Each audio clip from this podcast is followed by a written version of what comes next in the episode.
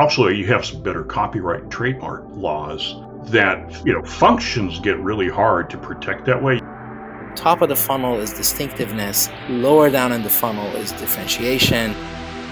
Now, the key to his next step in success in that company, I believe, is to go back to traditional marketing. From OrionX, this is the Marketing Podcast. Marketing has transformed in significant ways. More technology, more data, more social, more blending of arts and sciences, more integrated with every other function, and ultimately more critical to the organization. Join Shahin Khan and Doug Garnett as they discuss news and happenings in the world of marketing, from the boardroom to customer programs. Hello, everybody, and Happy New Year 2023 Marketing Podcast. Shahin Khan here with Doug Garnett. How are you, Doug? I'm doing well, Shahin. Happy New Year. All right. You had a good holidays? I did. I did. They were quite good. We had snow and ice, and I had to drive over the pass with my new snow tires. You know, a guy from Colorado. I love stuff like that. Well, it's a new year, and the new year starts with CES, the what I call a parade of solutions looking for a problem, but also some really cool stuff. So let's set that up. What was your take? I don't want to quite get into my overall take, but I'll, I will give you the first headline that really struck me, which came from AP, which is part of their Best of CES 2023 series. And the title is Canine Communication and a Calming Pillow. And my reaction was, oh, how the mighty have fallen. Um, you know, I remember when CES used to be announcing things like satellite TV with DirecTV, and I mean, all those big, you know, oh, industry shaking announcements of products that were just out there. And now I can get a calming pillow that's uh, apparently connected. Now, that's only one of their series, they had a lot of other stuff, but still. Yeah, my take is that increasingly it's a conference for features, not products that you could go there and see what ingredients you can mm-hmm. employ in whatever product it is that you're building that actually does have a use case and this could enhance it. But some of the products that I saw were totally solutions looking for a problem and probably struggling to do so. It's also the case that some of the major consumer electronics stuff has already been invented and mm-hmm. the next step function is not quite ready yet. So I saw mm-hmm. a bunch of AI oriented stuff that lots of sensors, lots of IoT, but really not quite there yet. But occasionally see some good stuff. I think IoT is the one that uh, I've seen, you know, struggle the most because I think really when I started going back around 2000, we were already getting IoT things to, you know, come across. There was a lot of hype about them and, you know, they just really haven't taken off yet. A lot of them. Now, there's some consumer IoT like Fitbit. I guess we could probably call GoPro an example of IoT. Those have done well, but the broad idea of our entire home being connected to the internet, you know, we have learned by now that no, I don't need my dishwasher connected to the internet. Right. It works just fine. yeah, and that's the kind of step function that I'm expecting will happen at some point. Mm-hmm. There will come a time when it might make sense to do all of that. Yeah, but I think a little bit of what we're seeing is that it has been endemic in the tech business to overpromise the future today. And I've seen that time after time. I worked for an ad agency one point that made videos for HP printers, to these futuristic videos. And I used to just hate them because they had all the worst sci fi elements in them.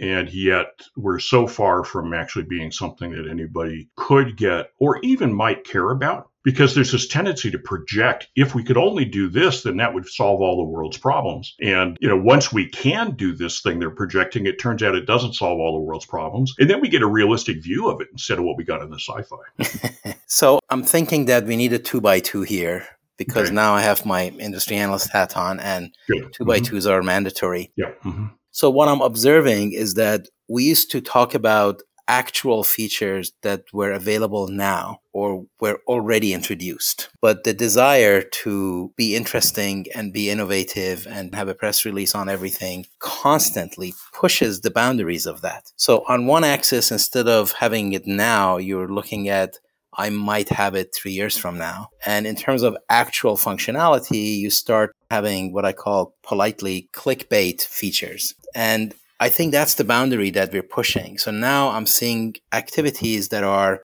nonsense feature that is not going to even be available for another five years. And you might be intrigued, but after a while, I expect that we will all have fatigue. We will have clickbait fatigue. I think we already do with CES. I, th- I mean, I certainly do because there's been so many extreme promises made, and the extreme promises are made to get attention. Because honestly, it is really hard to get the AP to mention your product unless you make some over top, you know, promise. But you know, we've gotten to that point now where the promises have gone beyond, hey, here's this great communication device that's going to make your, you know, how you communicate with your home very different. And we've gotten into that stuff that's as soon as we come out with this pair of wirelessly connected shoes, world hunger is going to be solved. and um, you know, it's just so absurd. I, you know, I sometimes wonder if the bullshit meters in the marketing departments and some of these companies have broken. Well, as long as the metrics are feeding them that way, and the metrics, like you said, is attention, ink. Did I manage to go viral? Regardless, a bit of a Emily in Paris tinge in there, and there you go. As long as that happens, I don't think anybody cares, and that's unfortunate. I think that's a disservice to marketing, actually. It is a disservice to marketing. We talked a bit in pre-show about gimmicks, and I have, you know, I use the term gimmick to reflect those problems and or those solutions in search of a problem. And I've even heard from focus groups on high-tech products that the broad consumer market worries about those too. Everybody has experience with having bought something that three weeks later they're like, ugh, that ain't working you know, bought it on somebody's big promise, and then they get it home and they're frustrated with it. And in this research I did, it, you know, people were very clear with the product we had about is this a viable product, meaning I'll still love it in a year, or is it a gimmick? meaning it'll be to the garage sale right away. Right. And, uh, you know, they were, they were looking for that. But on the other hand, I think your observation that I like was that the problem with clickbait and memes and marketing for clickbait and memes is that it makes everything into a gimmick. It asymptotically approaches BS. Yeah. that was fine. I, I, think we're pretty close on that asymptotically approaching BS. I Where think, I, know, difference is really small at this point uh, for BS. But I think that is what happens. And I think, you know, that's the one, it is the PR world around CES that's the most frustrating because that's all I feel like we end up hearing about are, you know, these life changing BS things that I, I think most ordinary people in the US are like, yawning. Yeah, yeah. And they'd much rather know what's going to happen on next season's episode of White Lotus than what comes out of CES. Now, this year was also the first big year in person and I'm sure it really helped him, I guess. You know, just to take this a slight, like slightly further about this, what we see at CES though is not unique to CES only. I think, in fact, we see other places that have this problem as well. It's, you know, in tech, I was thinking it reminds me of Elon Musk's challenge with Tesla right now, which is Elon Musk made tremendous headway for Tesla using his fame right? Absolutely. He could make these onstage pitches, everything would get covered, you know, so forth and so on. But at some point, you no longer have something to say that's going to get that coverage. And for example, I think Tesla should be out there pitching hard for their charging stations because they've spent a lot of money building an excellent network of charging stations and nobody knows about it.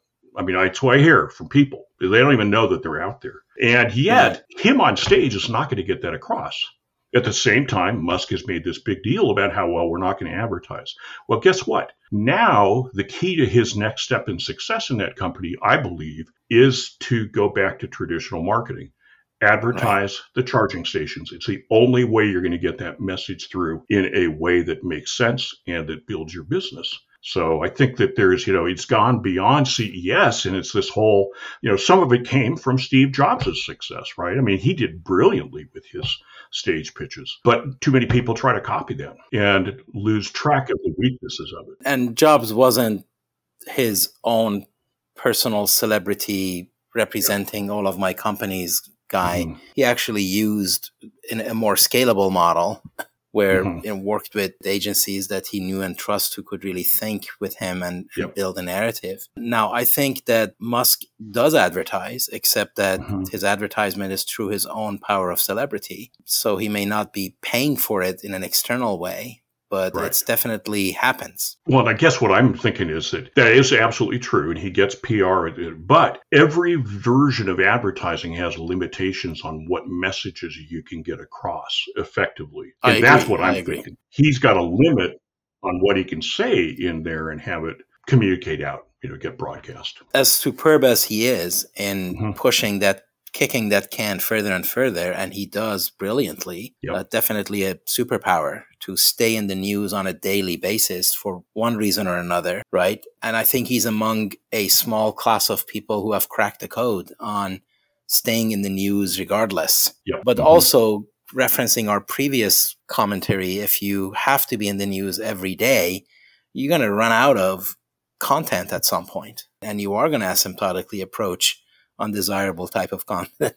Yeah, nothing to say. Well, and that's what you know. You and I both conjectured off screen that maybe uh, it could be related to why he's over at Twitter now. Is all of a sudden he's got everybody's attention again. You know, which I can see. I'm not sure it's going well for him, but he's got everybody's attention. I actually think like the jury's out on that, but definitely I don't see the amount of clickbait dropping. I think that actually that's the trick. The trick is to turn it into a place where there's a lot of engagement. And Mhm. again, power of celebrity can bring some of that to you, as does clickbaity content. But we'll see. Yeah. In my mind, that's unsustainable. But then also a lot of people really don't care about sustainability. They just care about here and now. And as long as they can, you know, do one more quarter, maybe that's all that matters. Going back to Steve Jobs, the really fascinating thing with Steve Jobs is he would do his pitch, and the next day their ad campaigns would drop. So he had no misconceptions about how far his personal celebrity would take the company. He knew that there was real value in advertising. So they, they, Oh, they were both. extremely well coordinated. Absolutely. So a little bit closer afield Yes. in our marketing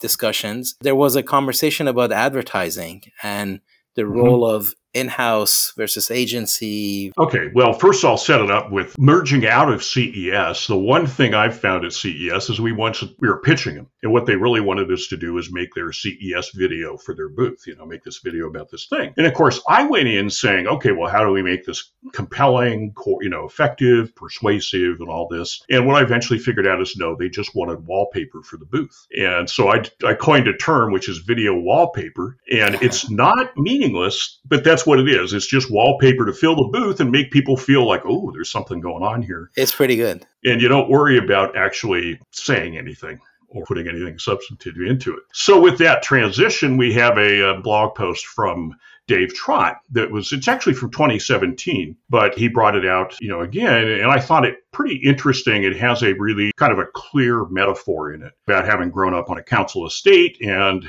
uh, every few years they would be redecorated, and some guy would come around with a big book of wallpaper samples, and her mom would choose the wallpaper for each room based on colors and patterns she liked. And he contrasts that with plumbing, where when they had problems with the plumbing, the plumber would come around and she's like, "Yeah, the toilet, it's busted," and you know, step back, and the plumber would go do his job and the, the like. The, the hard question, a little bit, you and I have spent some time on already, is interesting metaphors. What do we take from them for advertising and marketing? So in this kind of setup, is his mom the end user customer or the in-house marketing people or Yeah, I think in this case, her his mom is the in-house marketing people. uh Right. And so, and I think really what he's getting at is this tendency in in-house marketing that an ad, you hire an ad agency and you say, well, how do, you know, here's what we need to do. And then the in-house marketing people are picking everything according to their personal likes, you know. I see. Well, I like this campaign and I don't like that campaign. I mean, I've seen that happen with actors. We had an actor we knew would just rock because he had this husky voice and it really Mm. was interesting. You know, he, those voice things matter a lot a lot, whether absolutely. people pay attention to you. And the client was really uncomfortable. I don't know. His voice is husky. No, that's the whole point. You know, that's really good. He had everything we needed and he had this husky voice. And in fact, it was a brilliant job for him later because he did, you know, episodes of these national series. Later, he went on somewhat like Law and Order or something like that. And one of the actors turns to him and says, Oh, God, I love your commercial and described our commercial. You know, this is when you're like, Oh, yeah, that worked. You know that works. That's great. But the idea is, you know, a lot of times clients are making choices according to their own personal preferences, and I think that's what he's talking about here. Is the bad thing that happens when a client says, "Oh, but I need it to be pretty," and you know, the contrast that Dave Trott makes is that he says plumbing is a very different job to decorating. Decorating had one function, which is the tenant had to like it. Plumbing has a different function; it has to work, and he suggests, in a sense, that you know, advertising has a function it has to work. And that the wrong thing to do with advertising is to approach it as it has to make me happy when you're in the marketing department. And I think that's really what I take away from this as the, his intent. You know, he's trying to make a point, and I think it's a very, very valid point. But it's also the case that sometimes people who have been doing something for a long time end up really understanding what the end user customer really wants. Yes. And if you're an inside in house marketing person who has been in that industry with that customer base for the past N years and you've been listening actively and mm-hmm. learning, you sort of become your customer. And there comes a time when if the customer doesn't like it, you naturally won't like it. So mm-hmm. it's not really your personal taste per se, but your understanding of what the market wants that is mm-hmm. driving your taste. And that might be okay. And in fact, Absolutely. if you mm-hmm. have in-house people like that, you want to take advantage of it. Yeah, I, I saw that most. You know, I, as you know, I did tons of DIY product advertising work over my career, and I found that in a lot of the companies where was sold tools and tool-related products, that the people who were in marketing in those companies all learned to use the products, and they all did the work. They all at least were doing some stuff around their house, if not more major. You know, I worked with one company that had a finished carpentry power saw they all knew it. They all knew it inside and out. And therefore, yeah, I could trust their judgment on, you know, I don't think this is going to work for this reason or that reason. When I was working with Lowe's, very often we would have a guy fly out from corporate, uh, actually not very often, every shoot, who in his job, I was a marketing guy, but his job was to look at every one of our demonstrations from the point of view of, is it believable to somebody who works with their hands? Yeah, and, that's right. You know, it's so much of this stuff you see on TV, and you go like, that person's never held a hammer, and you have to care about that in your advertising. I mean, my own beef, which you know, is that I uh, I fly fish, and I cannot stand the bad fly fishing I see. People doing it all wrong, you know, because just because the film crew said, "Oh yeah, go stand in that stream and wave a pole," which is one of the jokes about fly fishing, standing in the water and waving a rod, but you know, clearly not fishing because when you fish, you look like you're fishing. And I can tell. So I think that, you know, ad agencies have to be careful because we get disconnected from, I don't know, the actual use of the product. And we have to honor that the people who use a product give a shit about that stuff. You know, mm-hmm. they'll mm-hmm. notice when the line is not moving the way it would on that fly rod or when a guy is welding badly or you know right. faking right. that stuff. But the other thing that this conversation led me to bring up again is what mm-hmm. becoming another perennial topic, and that's differentiation versus distinctiveness. We need a special tone. Bing, bing. Differentiation versus distinctiveness. that's right. Uh, yeah. Sound effects for us. Well, and you ran into it this so this time with an interesting example, right? And, and it suggested somebody suggested that they both have their value and that this one was a suggestion of I think that differentiation is worth more than distinctiveness, but that distinctiveness is easier to achieve. And I don't quite agree with that. But I do think I'm coming around to their thing as a mix. Now, do we need to briefly back up and define each? I actually think that's part of the problem is that I don't know if there is a accepted, mm-hmm. well articulated definition of them, and maybe there is, and I haven't seen it. I don't know if there is, and actually, I'm becoming more and more disconnected from firm definitions because so much of what we deal with in marketing mm. has ambiguity about it, and the sure. more we try to define it specifically, the less value it has. So I tend to look at the two in kind of these broad strokes of just distinctiveness is that stuff by which people recognize your product. They get used to the visual language you use to represent it. They get used to all those things that make, you know, for example, in a store, you walk into the chip section and you look up and you see Doritos and you recognize them because of the package And that's distinctiveness right there. But there are other ways that distinctiveness affects things. Differentiation for me, I've always pulled directly out of the book positioning that it's about where your product resides in the customer's mind. Mm-hmm. And the process of differentiation is one of helping make that stronger, but it's kind of a negotiation between the brand and the customer because you have to start with where will my product be allowed to reside in their mind. And mm-hmm, uh, mm-hmm. A lot of companies don't do that. A lot of companies, I think, start off with the idea that differentiation is I'm going to pick different things about my product, and that's going to win me the day. you know, that's not so you know lovely. Uh, you know, and you you had a point about that about you know when you say I'm fastest. Well, exactly. So I, I'm kind of thinking that we have a Maslow hierarchy of marketing mm-hmm. attributes. Mm-hmm. And you know, you have to decide which way is up. But I think distinctiveness and immediate standing out because of packaging or visual language or physical attributes. So to me, those are immediate and mm-hmm. obvious on site. Mm-hmm. There's no debate. I have a red package, you have a, you know, yellow package, and it's obvious. This is really why the previous discussion was a good segue for me, is because decoration versus functionality, wallpaper mm-hmm. versus plumbing if it's mm-hmm. wallpaper and it looks beautiful, slam dunk, it's beautiful, done. And also, it's harder for your competition to copy that, right? I mean, mm-hmm. they can, but it's harder because you already occupy that space. Well, also, you have some better copyright and trademark laws right. that, you know, functions get really hard to protect that way. Yeah, you have some patentable function things, but, you know, God. I think that's an excellent point. That, so, exactly, you know, this is the point I was kind of, and, and I think mm-hmm. you said it really well, is that when it comes to that kind of differentiation, then it requires evidence to prove it.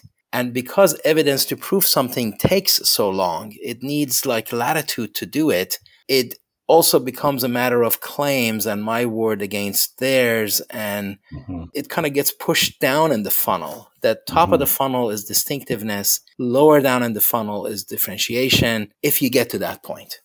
Now, to the credit of the folks who came up with distinctive versus differentiation, I think, I believe they did say that distinctiveness is easier to protect that once you have it, you kind of can protect it and it's harder to copy. Mm-hmm. Whereas mm-hmm. the functionality, even if people may not have it, they can claim to have it, they will have it in six months. It becomes a little bit of a gray area. So I generally see distinctiveness as top of the funnel, immediately obvious. And because it is immediately obvious, it also has more bearing to the identity of the buyer. And therefore, it's more appealing to B2C rather than B2B. Whereas differentiation, because it's functionality and because the sales cycle can be longer, it's a little bit more of a B2B, not exclusively, but a little bit more, and it's lower down in the funnel. So that's that's how I see it. I agree with all that in general. I think part of the challenge here is that, like, if somebody said which is more important, distinctiveness or differentiation, my answer is yes. Yeah, absolutely. Because you really can't and fully dispense with either. And every situation of sales channel, point of sale, website use, you know, all that stuff is going to require different types of distinctiveness or limit what kind of differentiation you might be able to help get across. And I think, uh, you know, so I think it's actually a much, I think the really good thing is to add distinction in. It's a very, very important truth that was being ignored as all these consultants ran around saying, oh no, it's all about differentiation. And we owe right. Eric and Ehrenberg Bass a tremendous debt for having brought it to our attention. like, wait a minute, this distinctive stuff is really important. Um, right, and that's a right. really big thing. On the other hand, you know, you can build differentiation and good differ- differentiated advantages and where you go. What I tend to look at it as is I think differentiation has to be a whole result.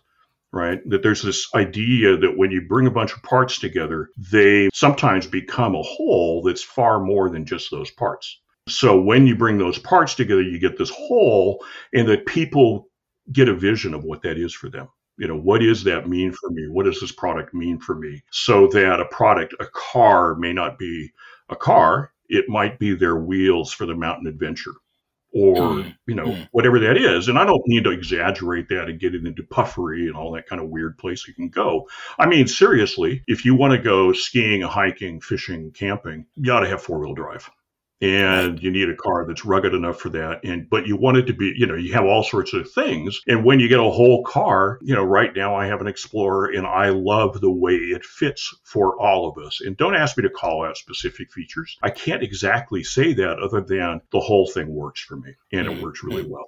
So I think differentiation has a little bit of that problem. I do think that it means that research into the two is going to be very hard that because distinctiveness is clearer, it's a little bit easier to evaluate and to do research into. Yeah. Differentiation, like I said, I think it really starts in the mind of the customer. So no matter what the company says, the problem isn't what does the company say. The problem is come on, what's really going on in the mind of the customer? And that's a lot harder to find out. I actually think that the taxonomy as it exists is not helpful mm-hmm. because distinctiveness works for me. I understand what that is. Mm-hmm. But differentiation applies to everything. Yeah. Distinctiveness is itself a differentiator in my mind. So I think that I would have been much happier if we talked about mm-hmm. function, form, mm-hmm. cosmetics, and those are the three or four that I have on my brewing Maslow triangle of my marketing attributes. Because I think, you know, if you can assume functionality is there, then you can think about form. And if you can assume form is there, then you can talk about cosmetics and, you know, visual look and feel. And maybe there are like more, more steps in the middle. But you can grow your way into things that are less a question of a function of the product and more the way you experience it. I would have liked the taxonomy to be defined that way and then mm-hmm. the whole thing could be differentiation. Not sure if that's possible at this point, but you know. I don't know if it's possible either, but I but I really agree with the sense that there was an advance in the late late aughts, you know, like 2008, 2007, where uh, Milwaukee Tool came out with lithium ion batteries. There's all kinds of advantages for lithium ion, but there were two fundamental advantages, and they didn't know how to choose between them. One is that you could get the same power in a lighter lighter weight battery Mm. Or the other is you could get more power in a battery the same weight. And then there were a bunch of advantages, such as you didn't have to always running it out before you recharged it and so forth and so on. But the thing that they blew in a lot of ways is they came out with the battery, didn't get clear about what its function was, and then made it look just like all their other batteries. Ah. So there wasn't anything that made their new thing distinctive. And in that sense, maybe distinction and differentiation go together. You know, your differences need to have something representing them mm. because so much of what is an advantage for products these days is hidden. You know, I mean, God, in your world of computers, right? I mean, I've done a few things since dealing with tools where I go back and try to work with computers. And I'm like, oh lordy, the exciting thing here is that the CPU processes this bit in a different way whoopity doo, you know, I, I can't visualize that. I can't, you know, or what is it Apple's new M chips do? They dispensed with the local cache so that you, you know, they took a whole step out of that, which I have enough understanding to say, oh, that's pretty cool, pretty interesting. But for everybody else I've talked with about it, you can see it just goes right past them. And how do you talk about that kind of hidden stuff, this magic behind it? It's, it's a struggle. But when you have a battery, you could really make it different in some way. And right, right. there, use distinction in its design to help strengthen your differentiation. And those two could have gone together, and nobody did. And it took years, and now pretty much all the uh, tool batteries are lithium ion. But through it, customers never comprehended what the real advantage uh, but you know, back to something we are talking before the show, and we might want to end with this new thread was the beer commercial of taste great, less filling, and and it reminds me that that was some brilliant branding and brilliant mm-hmm. having the cake and eat it too and mm-hmm. covering all of that. So that you know that's probably an opportunity missed for Milwaukee to do it like that. And in fact, it was a mix of differentiation and distinction. Mm-hmm. You know, they had a different beer and they figured out how to talk about having a different beer with a tagline that was just, I mean, everybody got it. I mean, I was telling you about the later commercial in that, that run of commercials where Rodney Dangerfield with some babe on his arm walks by the bar and the doors open and they're yelling inside the bar, you know, tastes great, less filling, tastes great. he goes like, hey, babe, this is my kind of place, you know, and, you know, with all of his misogyny, but still, um, yeah, it was yeah. funny because it was so clear what the whole thing was about. That was brilliant distinction that they got out of that execution, out of that tagline all of those things. And it was based on something different about their beer. Right. Excellent. So, on that note, we can conclude this episode. 20 seconds. So, thank you everybody for listening. Really appreciate this. Please do what marketing people do share, comment, etc. Thank you, Doug. Thank you, Shahin. All right. Take care, everybody.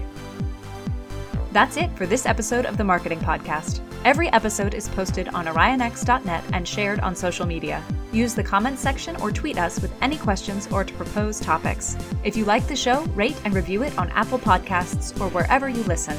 The Marketing Podcast is a production of OrionX. Thank you for listening.